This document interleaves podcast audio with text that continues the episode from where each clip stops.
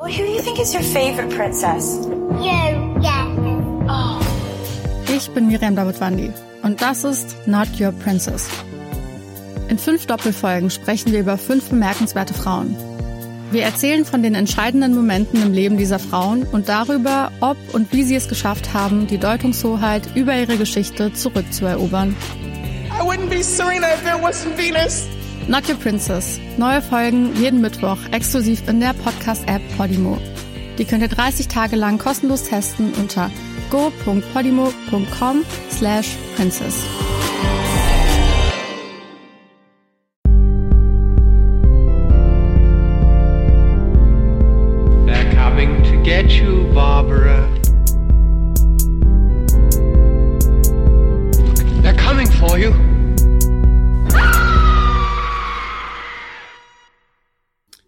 Und herzlich willkommen zur 53. Episode von Devils and Demons, eurem Horrorfilm-Podcast.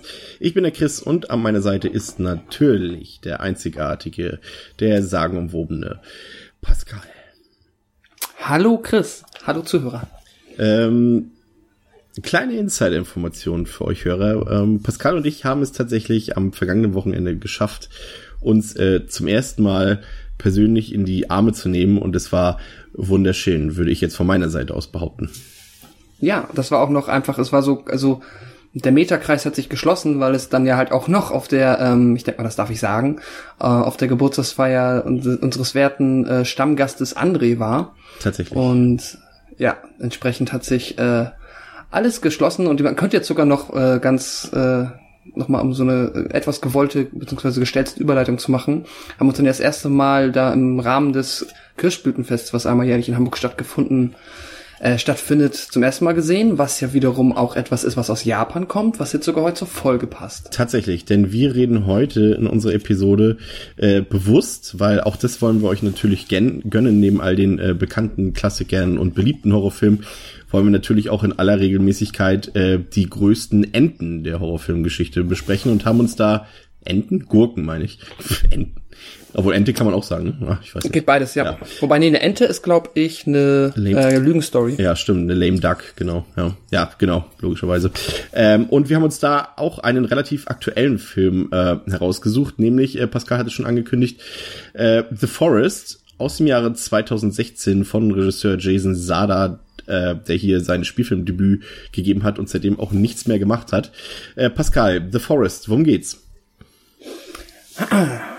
Als die Amerikanerin Sarah erfährt, dass ihre Zwilling Zwillingsschwester Jazz vermisst wird, macht sie sich große Sorgen. Und das aus gutem Grund, denn Jazz soll in den ja in Japan befindlichen Aokigahara-Wald betreten haben. Ein Wald, der dafür bekannt ist, dass Menschen ihn aufsuchen, um dort Suizid zu begehen. Allerdings ist Sarah davon überzeugt, dass Jazz noch lebt, und so macht sie sich auf die Reise nach Japan, um selber nach ihrer Schwester zu suchen. Dabei lernt sie den australischen Journalisten Aiden kennen, welcher den Wald um die Umgebung aktuell besucht, um dort für ein Magazin einen Reisebericht zu schreiben. In Begleitung eines japanischen Guides machen sich die beiden auf, um Sarahs vermisste Schwester rechtzeitig zu finden, bevor sie Selbstmord begeht oder den bösartigen Geistern, die im Wald hausen sollen, zum Opfer fällt. Ja, ähm, Pascal hat es eben angedeutet, unser heutiger Film handelt äh, vom Aokigahara, den man in westlichen Hemisphären auch als Suicide oder Selbstmordwald beziehungsweise Suicide Forest äh, kennt. Das ist ein 35 Quadratkilometer großer Wald am Rande des berühmten Fujis.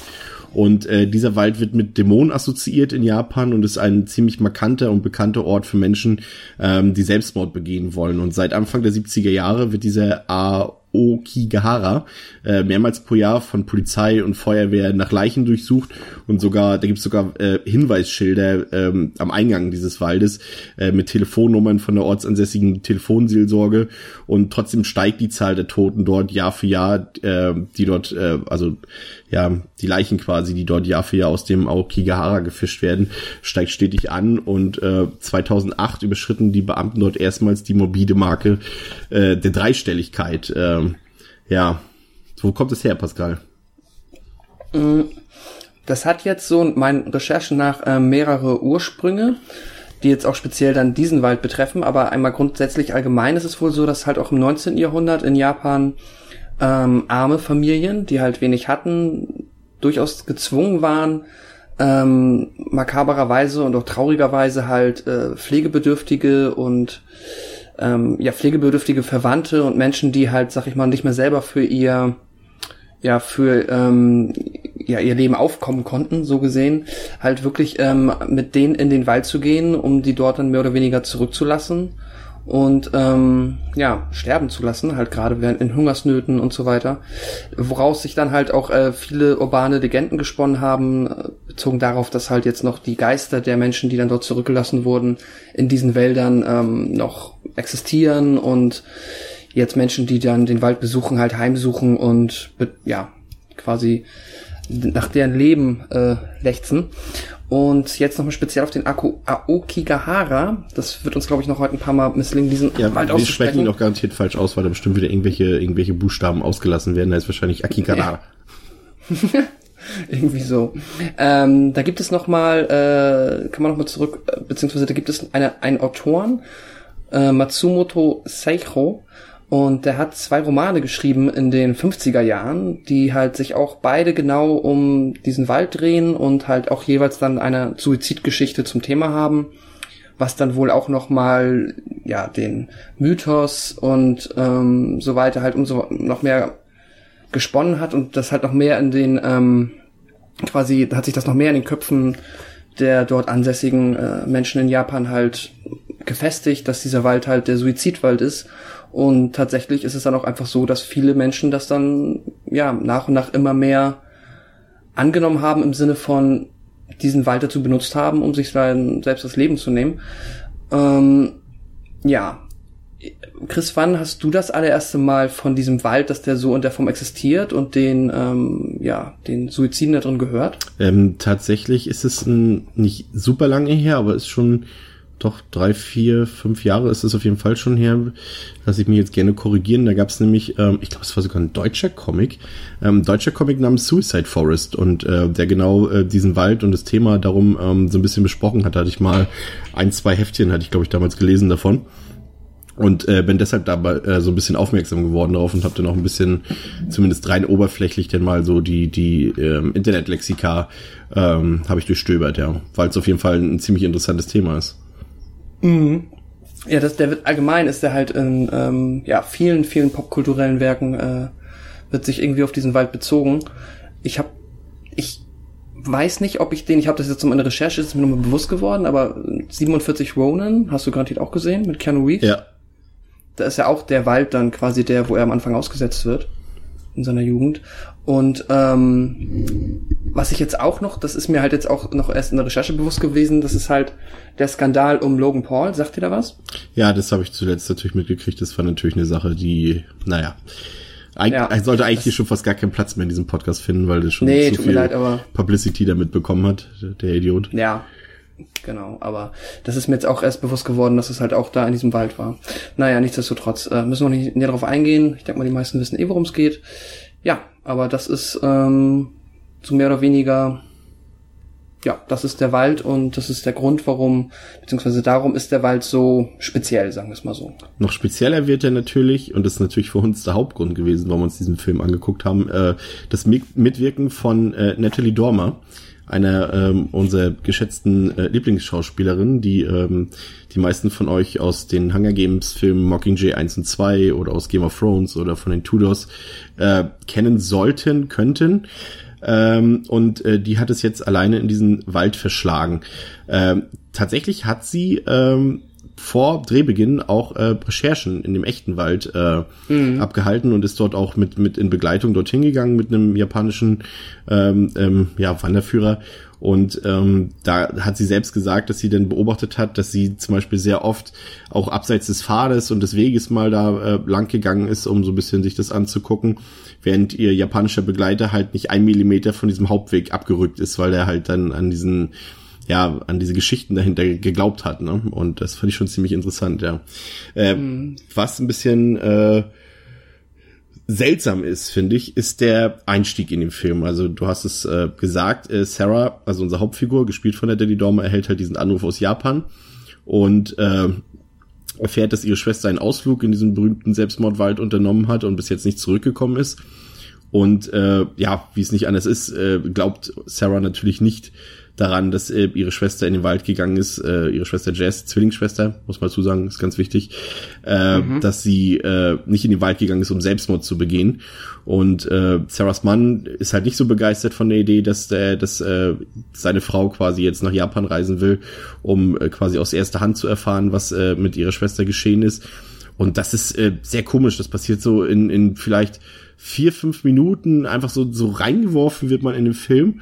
Und das ist mal ein Storytelling, sag ich mal. Also so einen rasanten und seltsamen Einstieg äh, habe ich tatsächlich selten gesehen. Schade eigentlich, dass er später nicht mehr so schnell in seinem Erzähltempo ist. Aber es war ein komischer Einstieg, oder? Wie man also direkt reingeworfen wird, zack, zack, zack, und dann sind, ist eigentlich schon alles klar, worum es geht, was es soll, wer das ist. War irgendwie seltsam, hat man selten. Mhm. Ja, ich fand das auch, aber ich fand es auch trotzdem irre anstrengend. Also, ähm, also es war, schon, um, um so zu sagen, das war jetzt kein Lob von mir, ne? Nee, nee, nee, genau. Ähm, so habe ich es nicht verstanden, aber ich fand auch das Editing und generell wieder am Anfang diese, ja, also der Storyaufbau ist ganz seltsam, weil es dann halt auch viele Szenen gibt, die irgendwie komplett überflüssig erscheinen oder die ganz kurz nur so ein bisschen etablieren sollen, dass sie halt jetzt wahrscheinlich das erste Mal in Japan ist und sich da nicht wohlfühlt. Oder, nee, nicht wohlfühlt ist falsch, dass sie da fremd ist weil es gibt ja diese ganz kurze Szene in dem Restaurant, wo sie dann diesen lebenden Riesenscampi oder was auch immer das jetzt genau war, hm. auf dem Teller hatte und das war auch so komplett überflüssig. Das war einfach nur so dieses, okay, sie ist jetzt da, sie war da noch nie, sie kennt die Kultur nicht. Okay, gut. Ähm, aber, aber, aber so, so, so, so ein bisschen stereotypisch. Also es ist so ein bisschen, so ein bisschen Lost in Translation stilistisch da, dargestellt am Anfang, wie sie mhm. in, in, in Japan ankommt und dann durch so eine typische mit Reklame durchflutete Straße geht und dann bekommt sie natürlich den Kulturschock, wie du sagst, mit diesem lebendigen Essen. Das ist dann halt so, ja, genau das, was wir erwarten würden von einem äh, bescheidenen Drehbuch. Ja, ja, ich finde, es hilft auch überhaupt nicht dabei, die Figur jetzt besonders irgendwie sympathisch darzustellen oder einem, dass sie einem erstmal erstmal irgendwie so denkt, okay, das ist jetzt jemand, ja, den finde ich gut in dem Sinne, weil äh, irgendwie, ich finde, die hat so eine gewisse, von Anfang an so eine gewisse Arroganz gemischt mit, na gut, man könnte es ja auch nachvollziehen, weil ihre Schwester vermisst ist. Das lässt sie aber auch nicht immer durchscheinen. Das wirkt auch teilweise, da ist sie auch teilweise sehr kalt, keine Ahnung. Das ist, ich weiß nicht, ich finde, also ich fand sie insgesamt nicht sympathisch, die ersten, also schon in den ersten 10 bis 15 Minuten des Films. Auch halt, wie sie mit den Leuten da spricht und wie, ja, wie typisch, also man könnte es fast schon so als Klischee amerikanisch bezeichnen, dass es halt vielleicht auch versucht wurde, das so zu zeichnen, als wie so, ja, sie kommt jetzt dahin und ähm, versucht gar nicht oder hat gar nicht irgendwie den Anspruch, sich da großartig auf die ja schon doch sehr unterschiedliche Kultur einzulassen. Was jetzt auch vielleicht ein bisschen viel reininterpretiert, aber naja. Nee, ist ja richtig. Und, und es geht ja dann auch tatsächlich ziemlich mies weiter. Also wir haben dann nach acht Minuten kommt dann schon der erste, sag ich mal, Schockmoment oder zumindest mhm. das, was man sich hier als, als Schockmoment gedacht hat, wo dann in so einem, so einem Zelt äh, plötzlich so ein, also in ein Zelt, was in einer Wohnung steht, nehmen dann auf einmal ähm, so ein schlechter, ja, so ein richtig schlechter CGI-Jumpscare passiert. So, ein, so einfach so, wo man sich überhaupt nicht erschreckt, was, weil, weil auch dieser Jumpscare einfach zu lange geht. Also der kündigt sich so an, also der kündigt sich zum einen an und aber auch als er dann passiert, geht er irgendwie viel zu lange, als dass man sich erschrecken kann, weil es einfach viel zu lange dauert, diese ganze Entwicklung da. Und es ist dann auch noch fürchterliches CGI. Und dann kommt halt noch für mich schon einer der schlimmsten Momente des Films, dieser Rückblick, äh, wenn du siehst, was äh, so ein bisschen äh, historisch hätte ich beinahe gesagt, was so in der Vergangenheit äh, zwischen den Zwillingsschwestern Sarah und Jazz äh, passiert ist und man muss dazu erwähnen, dass Natalie Dormer halt beide Rollen spielt und das dann so eine so eine typisch beschissene Szene ist, wo du Cut gegen Cut, Cut gegen Cut, Cut gegen Cut bis zum Umfallen hast. Mhm. Und das ist einfach so nervig. Äh, also dann hätte man vielleicht da vielleicht eher irgendwie in CGI investieren sollen, dass man die vielleicht mal zeitgleich im Bild hat oder sowas. Eine Einstellung gibt es, gibt, da sieht man sie beide. Ja, tatsächlich. Mhm, War einmal. dabei? Ganz sicher. Aber das äh, halt in so einem stillen Umgebung, dass du das wahrscheinlich halt recht günstig machen kannst. Ich mein, Jetzt nicht irgendwie auf einem Covenant-Niveau, dass die sich, ja. Dass die sich gegenseitig flöten. Äh, die, äh, ja, und, und, und äh, man muss zum Glück sagen, dass, dass, dass Natalie Dormer als Jess halt wenig Screentime hat. Äh, das, weil das funktioniert halt selten sowas, wenn ein Schauspieler jetzt mehrere Rollen in einem Film spielt. Ich bin da nie so begeistert von. Es wirkt immer irgendwie seltsam. Und so ist es hier auch. Und ähm, ja, dann kommen tatsächlich ein paar Sachen, die wenn auch nur ganz kurzzeitig, die mir so ein bisschen gefallen haben. dass denn ähm, als Server fährt er dann äh, irgendwann zu diesem Ort am Fuji Hinda, also am Aokigahara, äh, mhm. in dem sich erst auffällt und, und, und wie sie da so lang wandert, so an der Straße und im Hintergrund immer dieser Wald ist. Das waren zumindest so ein paar Momente, die durchaus audiovisuell vielversprechend sind. Auch als dann, äh, als es dann Abend wird und so diese Abendstimmung so ein bisschen ganz nett eingefangen ist.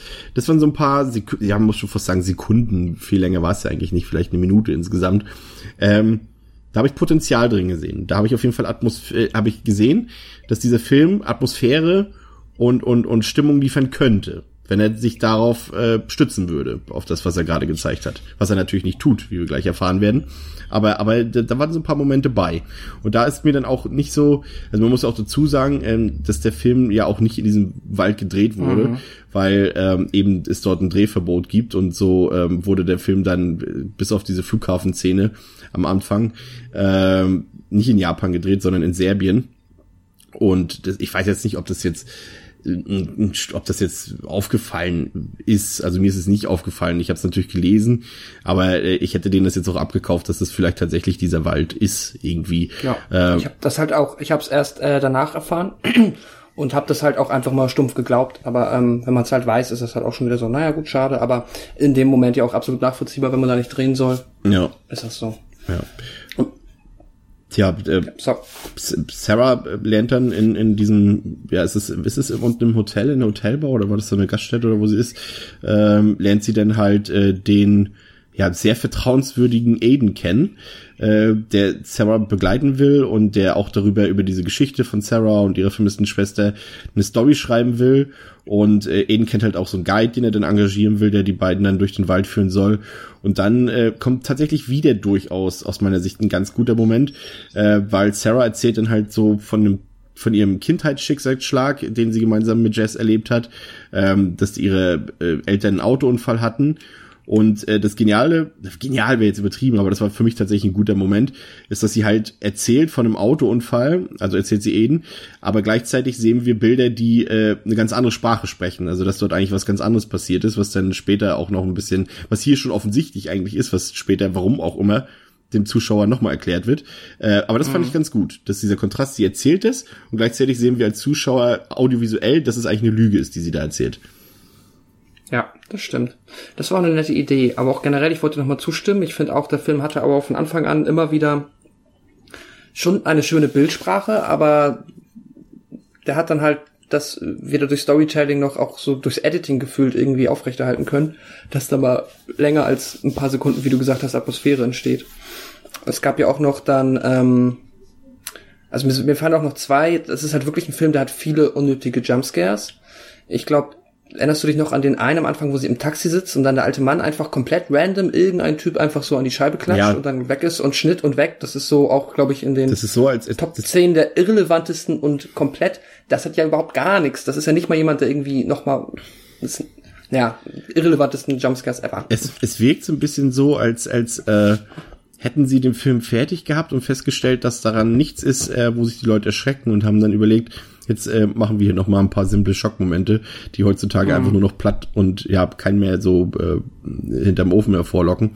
Äh, ja, sehe ich ganz genauso. Also das war war nix und das ändert sich auch nicht im Laufe des Films. Also immer wenn dann irgendwie was CGI-mäßiges passiert oder äh, Jumpscare-mäßiges, äh, nee, geht, ging eigentlich durchgängig in die Hose. Viel erschreckender ist eigentlich, dass wir äh, erst nach einer glatten halben Stunde äh, quasi unsere Protagonisten erst in den titelgebenden äh, Schauplatz, den Wald aufbrechen und das einfach so komplett langweilig war bis dato schon, ne? Ja. Also bis auf jetzt diese halt ein paar Sekunden, aber das sind ja halt ja. trotzdem schon eine halbe Stunde und ich war jetzt nicht so, dass, äh, also sagen wir es mal so, man hat es herbeigesehen, ach, und man hat so gedacht, ach, endlich geht's los, so in dem Sinne. Das Ding ist halt, die versuchen ja, also beziehungsweise der Film versucht ja auch in dieser ersten halben Stunde sehr stark erstmal zu etablieren, dass die dort ansässigen Japaner und Einwohner halt definitiv daran glauben, dass dieser Wald sehr verflucht ist. Das zeigen die ja ganz oft recht, also das wird ja einem recht oft sehr plakativ klar gemacht, wenn sie zum Beispiel dann irgendwie diesen Klassen, das Klassenzimmer betritt und oh Gott, die Kinder ja. auf einmal alle Angst vor ihr haben, weil sie ja so aussieht wie ihre Schwester obviously und ähm, sie denken halt, sie ist jetzt ein Geist, der aus dem Wald zurückgekommen ist und die drehen halt, also die kriegen richtig Panik. Und auch sonst wird die halt von jeder, von jedem Menschen, dem, den sie trifft und dem sie erzählt, dass sie in diesen Wald gehen muss, wird die ab, davon abgeraten. Wo ich mich auch so ein bisschen gefragt habe, ob das jetzt halt, also ich meine, einerseits, ich habe es ja eben so ein bisschen erklärt, warum der Wald so ist, wie er ist. Wiederum ist es schon wieder unglaubwürdig, meiner Meinung nach, dass dann halt natürlich die Menschen, die da leben, das so krass glauben. Also Das ist ein bisschen Blair, diesen- Blair Witch-haft, so auch wie Ja, das erzählt wurde am diesen- Anfang, so. Ja.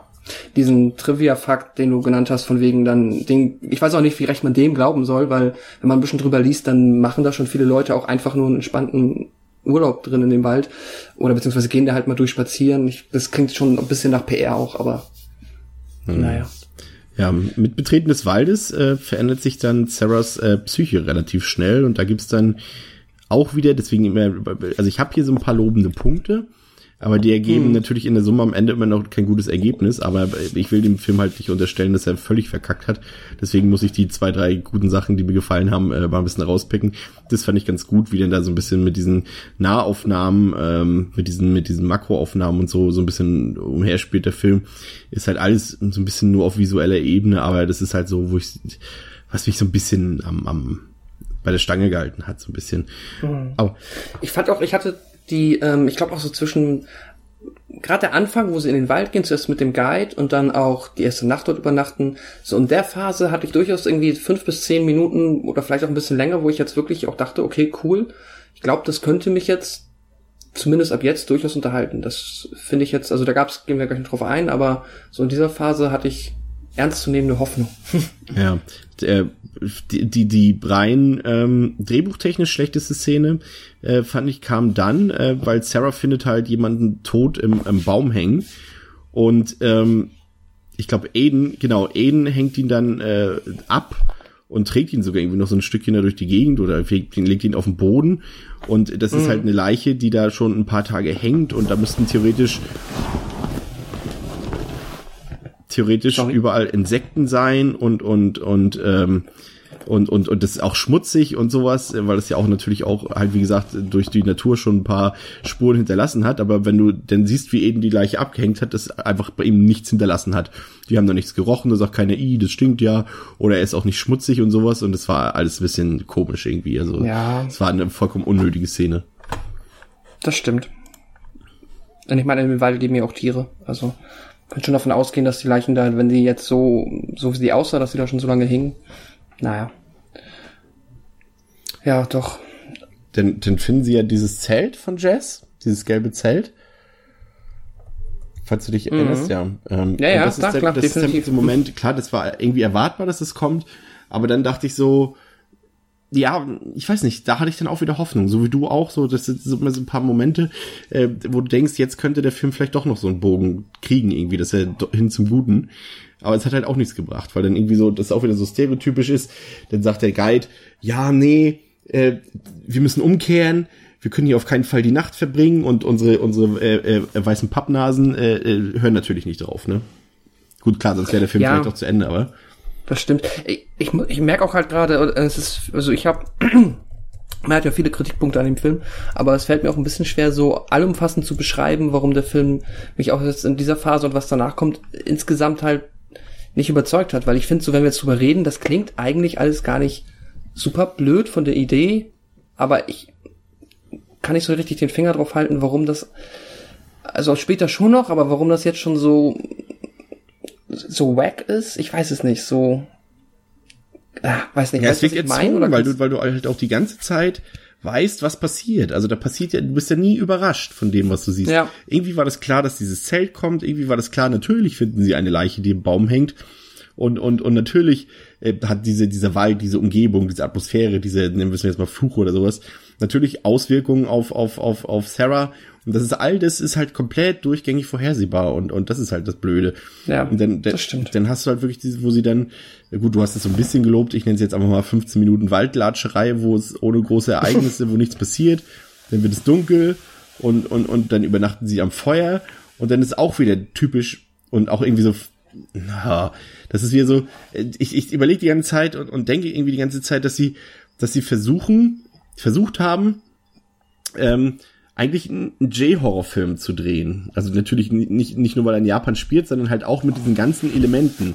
Weil es irgendwie mhm. so, so ein bisschen, äh, ja, von, also so, es, er wirkt so wie ein Remake. Verstehst du das? Als ob du, ja. als ob, als ob es dazu einen original japanischen Film geben würde und das hier ist das schlechte US-Remake davon. So wirkt es an vielen Stellen. Weil dann hast du das des Nachts, hört sie dann Geräusche in der Nähe vom Zelt und, und das ist natürlich vielleicht auch mal kurz, für, muss ich sagen, das war die gruseligste Stelle im, im Film, gebe ich auch zu, äh, auch wenn es so kurzzeitig war, äh, bis dann wieder nach wenigen Sekunden halt ein doofer Jumpscare kommt, wo dann einfach nur eine Hand hinpackt und die Stimmung killt und, und, und, und, und dann hast du halt dieses Mädchen, Hoshiko, was Sarah am Wald trifft und und und und ähm, sie warnt ja dann ähm, Sarah vor vor ihrem Begleiter vor Aiden. Ähm, wir wissen noch nicht warum, ähm, aber das ist so so typisch. Na klar, bevor die Geister kommen, muss natürlich erstmal noch ein Mädchen, ein japanisches Mädchen, ein kleines Schulmädchen in Schulmädchenuniform da auftauchen, ne? Was auch sonst. Ja, das ist halt wirklich, das ist ein Kritikpunkt, der einfach zu benennen ist, weil das war einfach nicht gut. Also weder ist dieses Sch das Schulmädchen ist einfach, es ist zu plakativ, genau wie du gesagt hast, halt der Versuch, einem da J-Horror-Trope, der Versuch ist geschickt einzubauen, also es wirkt einfach unfassbar unfreiwillig und ja, das ist so, dieser Wald hat auch, also ich meine, das, der Wald ist offensichtlich verflucht, ist er wirklich, haben wir jetzt verstanden. Aber dieses Konzept, wie er verflucht ist, ist sehr schwammig. Es ist ja. irgendwie, der Wald möchte, dass die Menschen, die da hingehen, die traurig sind, das ist angeblich der Angriffspunkt. Wenn jemand traurig ist, kann der Wald angreifen.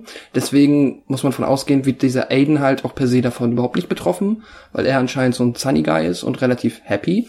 Und äh, die Sarah wiederum ist traurig, aufgrund wahrscheinlich, ne, den, den Tod der Eltern und so weiter. Das, Schwester weg.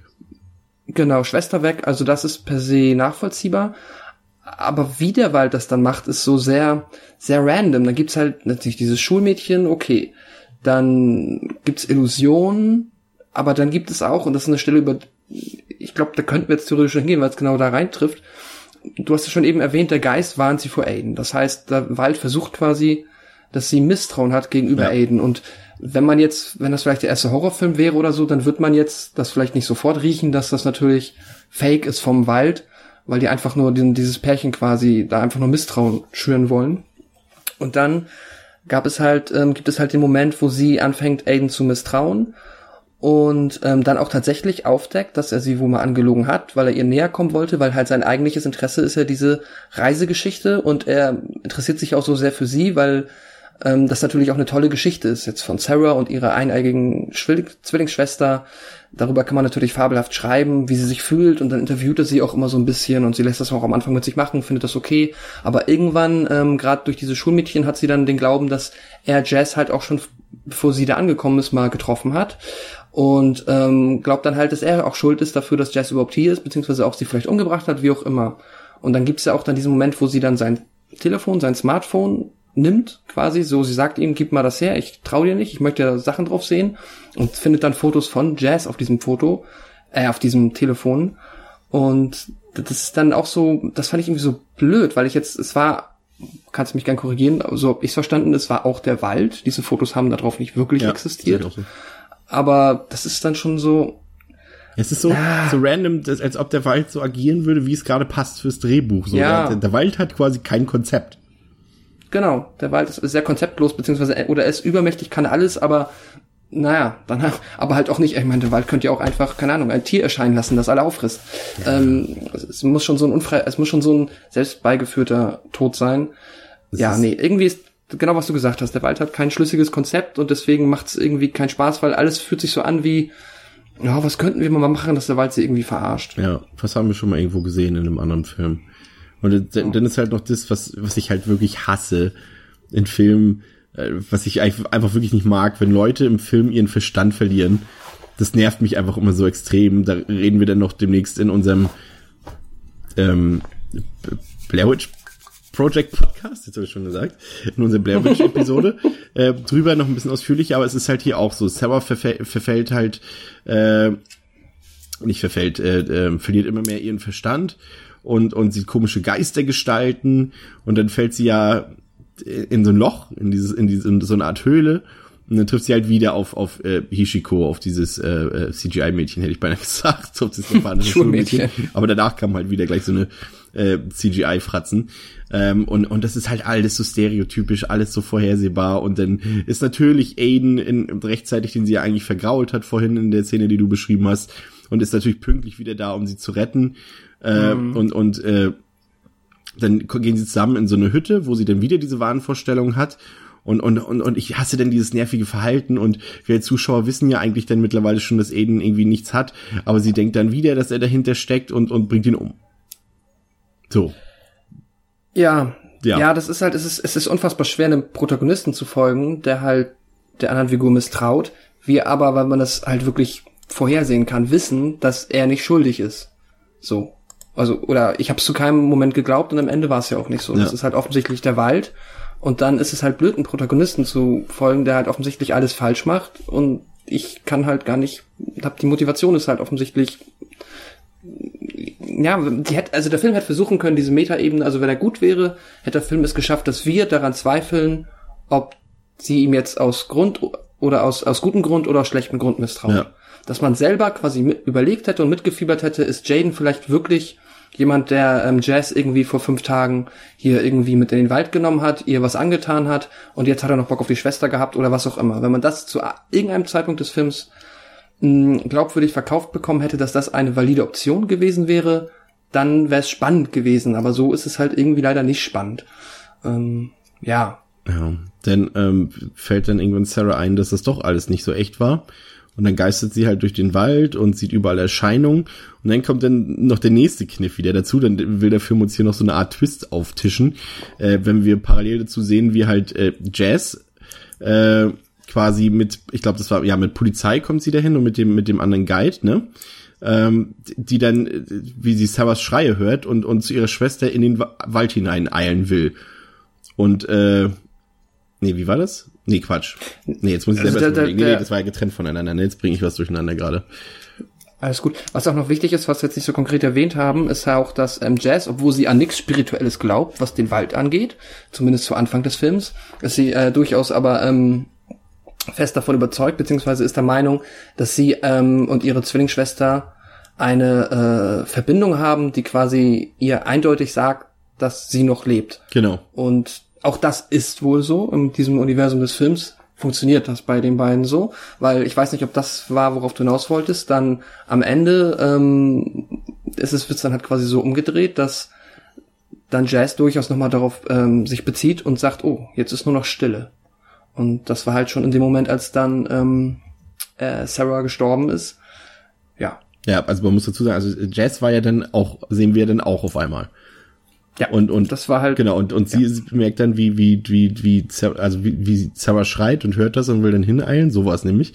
Und aber gleichzeitig kam halt von, vom, von der anderen Seite kam halt der japanische Guide mit der Polizei und hat die da schon hingebracht.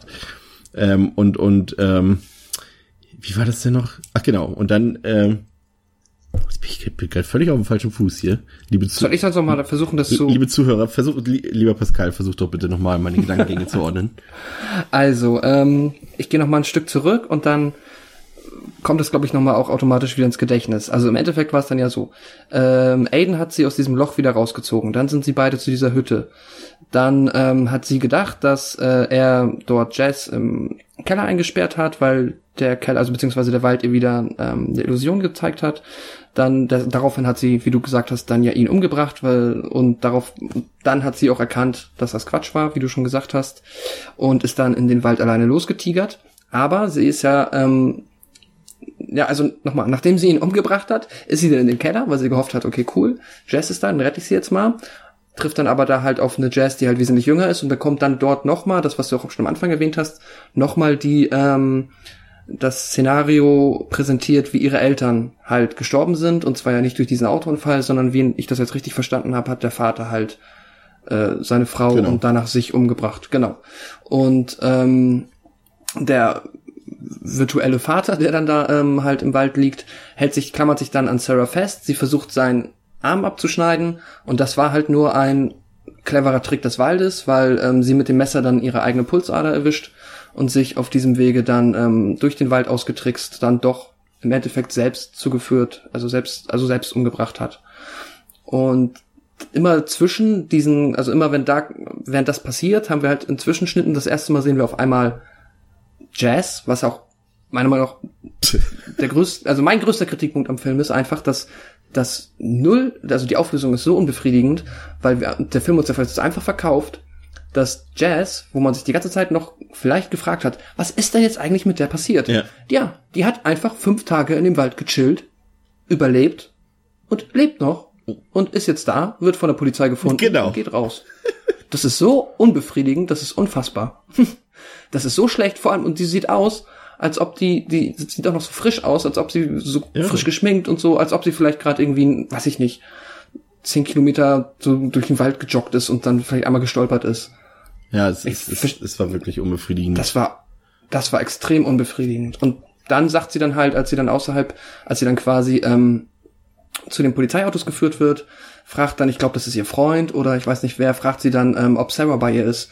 Und da erfährt sie dann halt, dass Sarah sie in den Wald gesucht hat und sagt dann nein und möchte dann ja wieder in den Wald eilen und bricht dann ab, weil sie sagt, oh, jetzt hat sie halt, sie hat jetzt diese Verbindung verloren, von der Genau. auch schon Sarah gesprochen hat, dass ähm, sie halt immer weiß, dass ihre Schwester noch lebt und jetzt lebt sie nicht mehr. Und da kommt doch das obligatorische Schlussbild. Ja, klar. Dann äh, der Guide guckt sich dann noch, guckt in den Wald, die Kamera fährt in den Wald und da kommt dann halt Zombie Sarah. Da, da, da, da. Also es ist, ähm, Die Auflösung ist halt wirklich schlecht. Also, dass man, dass dem Film nichts Besseres eingefallen ist mit Jazz, da, da, da wäre echt Potenzial gewesen, da irgendwie noch die beiden aufeinandertreffen zu lassen oder was weiß ich. Aber dass die sich nicht einmal im Film sehen, alleine, und dass wir von Jazz eigentlich auch praktisch nichts mehr erfahren. Wir erfahren ja nicht mal, warum. Also gut, es wurde immer so ein bisschen erklärt. Sie hat früher auch schon mal Suizidversuche Versuche gehabt. Sie hat eine Lieblingsautorin. Das Buch liegt auch in ihrem Zelt und da wird halt auch wohl davon irgendwelchen Suizidgeschichten gesprochen. Deswegen möchte sie das auch so machen. Und dann hat sie sich jetzt aber wahrscheinlich nicht dafür entschieden, es zu tun und ist aber im Wald verloren gegangen, weil das ja wohl auch recht oft passiert. Oh, das ist so unspektakulär. Und dann fragt man sich natürlich auch, warum hat der Wald denn Jazz nicht ähm, beeinflusst? ja, weil sie happy in den Wald gegangen ist. Ja, klar. Also, Der Mu- ja. man, man, man, ja, man hätte halt auch gerne erfahren, warum ist denn Jazz in den Wald gegangen? Und, und das ist alles so, ich weiß nicht, das ist so, der Film hat halt so viele Momente, wo, wo du denkst, er könnte hier ein bisschen Spannung aufbauen oder, oder, oder Handlungsstränge, die eigentlich Potenzial haben, von denen man eigentlich was sehen will, von denen man was erfahren will. Aber die werden, finden entweder nicht statt oder werden halt nach zwei Sekunden gekillt und, äh, also die, die Handlungsstränge. Und das ist halt total dumm.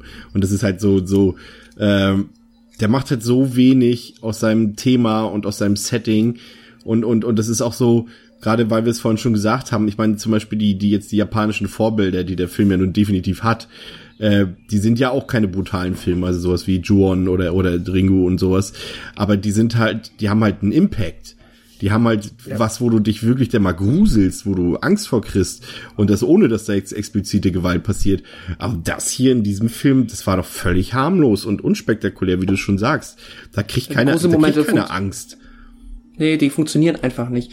Es ist halt zu keinem, also weder das Schulmädchen funktioniert, noch diese Illusion, die sie hat.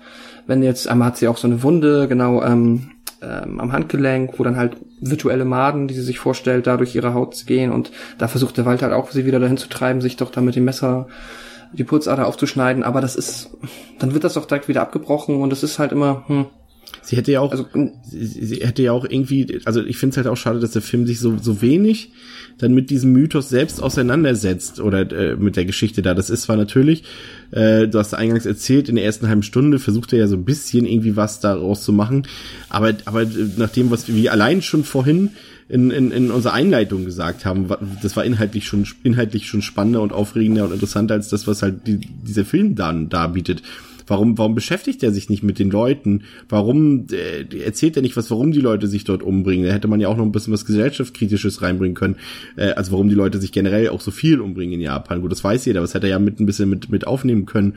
Und, und, und, und, und was Selbstmord bedeutet in Japan und sowas alles. Also der macht eigentlich aus seiner Folklore, die er, die er eigentlich schon da hat, macht er gar nichts. Und das ist halt einfach scheiße. Der, er kümmert sich ja, Ja. gar nicht mehr am Ende drum rum. Am Ende kümmert sich er sich drum, ja, äh, welchen J-Horror-Trope haben wir hier noch nicht bedient.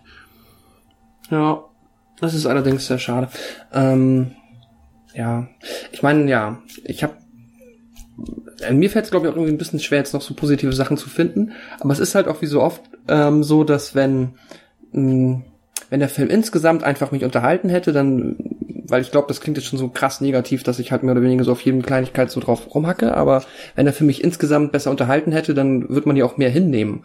Aber so ist halt das Große und Ganze ist halt irgendwie schon so schwach dass dann die Kleinigkeiten halt auch nerven. Und dann hab, bin ich immer so, dass mich dann halt nach einem gewissen Zeitpunkt, wo ich halt jetzt ganz stark davon ausgehe, dass der Film keine Wende mehr schafft und mich dann irgendwie noch positiv überrascht, dass ich halt aktiv genervt bin und dann gehe ich auch mal sehr negativ daraus. Und das hat das Ende dann halt auch nochmal definitiv verstärkt. Ähm, ja, Vielleicht. Was, Ja, mach du es. Ach so, ähm, wollte ich dich auch noch fragen, ob dich das auch gestört hat. Ich fand, der hat ja durchaus eine schöne Bildsprache auch an vielen Momenten. Ähm, die immer mal wieder dann eigentlich ganz nett aussehen und auch schön, schöne Einstellungen, schön in Szene gesetzt, ab und an. Aber dieser Kampf zum Beispiel mit Aiden, der war wieder, der war so ein bisschen, das war so dunkel. Ich hab, man, es gibt halt gutes Dunkel und schlechtes Dunkel. Ja. Und das war so Alien vs. Predator 2 dunkel. Das, Das ist halt, Der Film- siehst halt gar nichts. Er hat, er hatte, wie gesagt, er, also ich sag, generell würde ich noch sagen, dass die Cinematografie so in Ordnung geht. Das ist nicht schlecht gefilmt alles und hat ja zwischenzeitlich seine, seine stimmigen Momente, aber dann hast du halt immer auch wieder so ein paar komplett, komplett äh, äh, ja, Negativbeispiele wie jenes, was du gerade erwähnt hast, oder auch, auch das sind, ähm, als sie äh, in diesen, das war das, ja, wo, genau, wo sie einmal 15 Minuten lang einfach nur durch den Wald rennen und nichts passiert, wo dann auf einmal so CGI-Nebel da auftaucht und dann, äh, da waren noch CGI-Bäume dazwischen und sowas alles. Das ist dann halt alles, was sich wieder aus dieser Immersion rausreißt und, und, und dann, ich weiß nicht, ob das so alles immer so notwendig ist, was die, was da teilweise gemacht wird. Und ja, diese Kampfszene war auch, und auch das Ende sah ganz schlimm aus. Das muss, darf man auch nicht vergessen. Also das obligatorische Schlussbild, wie ich es genannt habe, das sah auch fürchterlich aus. Und, und irgendwie, ist sehr inkonsequent auch der Film, so sowohl in den Einzelteilen als auch in der Summe, das ist einfach nix. Also äh, ich nehme mal jetzt mein Fazit vorweg, ich frage mich einfach, was will der Film eigentlich von uns? Also was will er uns erzählen? Was bedeutet er? Hat er halt irgendwie nichts. Was, was will denn der Film von uns? Weißt du es? Nee. Will er uns jetzt irgendwie irgendwas über, über, über Selbstmord erzählen? Will er uns irgendwas über, will er uns einfach nur einen japanischen Mythos erzählen? Äh, will er uns nur mit kleinen Schockmomenten? Aber was will der von uns? Soll er uns irgendwie bedeuten? Soll er uns gruseln? Soll er uns ans Herz gehen? Emotional mitnehmen? Das tut er ja alles nicht. Und das ist irgendwie, ich, um's mal, um's mal salopp zu sagen, in der Summe so spannend, äh, wie Bäume im Aokigahara beim Wachsen zuzusehen. Nämlich gar nicht. Zwei Sterne von mir. Ja, okay. Ja, ja, das ist halt wirklich die Frage. Ich meine, wenn man das zusammenfasst, da ist ein Wald, der soll verflucht sein. Wir finden raus, er ist verflucht. Das ist okay. Und das ist eigentlich klingt das ja äh, ein verfluchter Wald ist er per se hat er ja Potenzial. Kannst ja was draus machen. Ähm, und dann ist es aber alles halt, wie du gesagt hast, oder wie wir auch zusammen quasi erörtert haben, so ohne Konzept und so irrelevant, was dann da alles passiert, dass das Potenzial halt null ausgeschöpft wird und ja, der Film halt schafft es weder Spannung aufzubauen, noch fiebert man für die, für irgendeine der Figuren großartig mit. Der Jaden, den fand ich noch mitunter dann teilweise fast am charismatischsten, weil der auch mal hier und da eine vernünftige Entscheidung getroffen hat oder versucht hat, da wieder Vertrauen aufzubauen, wo Vertrauen verloren gegangen ist. Ähm, aber ja, es war dann irgendwie, es war halt auch nicht unerwartet, dass der jetzt stirbt. Hm. Ja, ich glaube, ich zurück merken schon, dass es mir irgendwie fällt es mir auch teilweise äh, bei dem Film besonders schwer zu, also ja, zu sagen, warum ich ihn nicht gut finde. Ich glaube, da haben wir, haben Ähm. wir schon genug Beispiele gesammelt. Ja, ich denke auch. Sei es drum. Ähm, ja, ich gebe dem Film äh, eineinhalb Sterne und würde ihn auf keinen Fall. Also ja, da gibt's genug andere Filme, die äh, in dem gleichen Wasser fischen, die das wesentlich besser machen. Ich habe mir den extra für dieses, unser Podcast-Format sogar das zweite Mal angesehen schon. Hm. Aber ich weiß nicht, ob noch ein drittes Mal folgen wird. Ich habe da meine Bedenken bei. Tja. Erhebliche Ja, Bedenken. schade. Ja, Schade für Natalie Dormer. ja, schade Weil- für sie und schade, äh, dass dieser Wald so ungenutzt bleibt für einen guten Horrorfilm. Aber vielleicht kommt ja noch mal irgendjemand anderes, vielleicht auch jemand Japanisches und vielleicht gibt's sogar einen Film darüber. Ja, müssen wir nochmal recherchieren zum nächsten Mal, ob es da vielleicht sogar bessere Filme gibt drüber. Ähm, wie dem auch sei, in der nächsten Folge haben wir wieder einen, ja, man kann in dem Fall tatsächlich sagen, großen Gast dabei. und äh, reden dann über eine ähm, Stephen King-Verfilmung. Um welche Verfilmung es sich dabei handeln wird, werdet ihr dann schon erfahren. Ähm, entweder als Teaser auf unserer Twitter-Seite oder ihr ähm, lasst euch nicht spoilern und hört einfach beim nächsten Mal wieder rein. Uns würde das freuen. Und ähm, bis zum nächsten Mal sind wir vielleicht dann auch wieder bei Spotify, weil wir nämlich ich sag's jetzt einfach mal, weil ich bis dato noch keine Begründung gefunden habe, weil wir wegen Brutalität gesperrt wurden. Ich weiß es nicht warum. Ich habe auch keinen Plan. Also wir sind ja noch per se da, ja. aber unsere Folgen sind nicht mehr da. Nee. Aber ihr hört, wenn ihr uns jetzt hört, dann hört ihr uns eh woanders. Also von daher alles gut. Äh, ja, vielen Dank fürs Zuhören. Bis zum nächsten Mal bei Devils and Demons. Euer Chris und euer Pascal. Auf Wiederhören. Tschüss.